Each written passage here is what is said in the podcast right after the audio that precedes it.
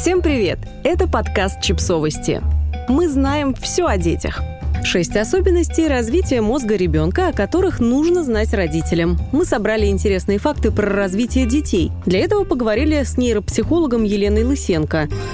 Дети разговаривают сами с собой. Монологи, не имеющие конкретного адресата, эгоцентрическая речь и попытки справиться со своим мыслительным процессом. Они считаются нормальной стадией развития. До 6-7 лет детский эгоцентризм основан на суждениях о мире, исключительно со своей точки зрения. То есть дети еще не понимают, что кроме их позиции могут существовать и другие. Это подтверждают эксперименты про место ребенка в семье, которые проводил швейцарский психолог Жан Пиаже. Если у трехлетки спросить, сколько у него братьев и сестер, он назовет количество детей в семье и себя в их числе, потому что в дошкольном возрасте ребенок воспринимает мир эгоцентрично, исходя из привычной для него точки зрения.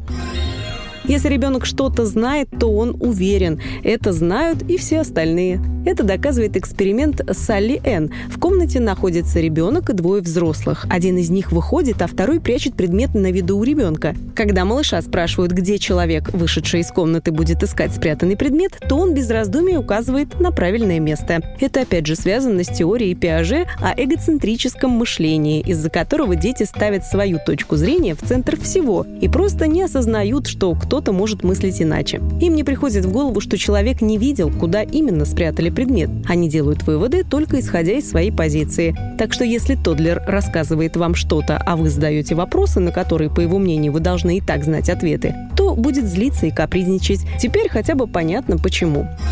Дети до 4 месяцев не различают цвета. До 3 месяцев младенцы видят то, что находится не дальше 25 сантиметров от лица, и только в черно-белой гамме. Так что говорить с ними издалека бесполезно. Они смогут отличить форму лица только если взрослый будет находиться близко. Цвета они начинают различать примерно к 3-4 месяцам. Сначала в сине-желтом спектре, а к 4-5 в красно-зеленом. Примерно к 5 месяцам младенцы уже видят мир цветным. В это же время у них развивается трехмерное представление представление о мире. Вот этот предмет большой, а вот этот маленький. Конечно, словесное определение форме они не дают, но в целом понимают, что одно больше другого. Они не умеют любить и грустить одновременно. Чтобы доказать это научно, детям показывали анимационный фильм с неоднозначной концовкой. После этого ребята 10-11 лет чаще упоминали, что им было и грустно, и весело одновременно. А вот дети помладше делали акцент на какой-то одной эмоции. До пяти лет малыши не смогут испытывать любовь и ненависть, восторг и страх, грусть и радость. Сперва что-то одно, а потом другое. Именно поэтому в порыве злости они могут сказать родителям, что не любят их. Но на самом деле в этот момент одна эмоция просто затмевает другую. Ребенок может различать звуки, которые недоступны взрослым. Они начинают это делать еще в утробе матери. После рождения по-разному реагируют на знакомые и незнакомые слова.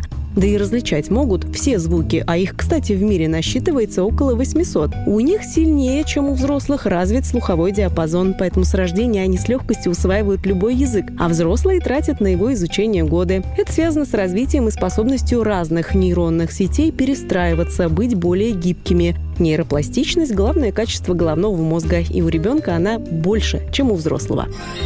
Если ребенок закрывает глаза, он уверен, что его никто не видит. Дошкольники, которые уверены, что их никто не видит и не слышит, если они зажмуриваются или надевают на голову коробку, классика жанра. Но их великолепным навыкам прятаться тоже есть вполне логическое объяснение. С одной стороны, это тоже можно связать с эгоцентризмом. Если я считаю, что я классно спрятался, значит, все тоже так думают. С другой, психологи провели эксперимент, в котором ребенка 3-4 лет попросили что-нибудь спросить или услышать ответ взрослого человека человека, который закрывал глаза, рот или уши. Тодлеры уверенно отвечали, что не могут взаимодействовать с этим человеком, потому что они не слышат его, если он закрывает уши и не видит, если закрывает глаза.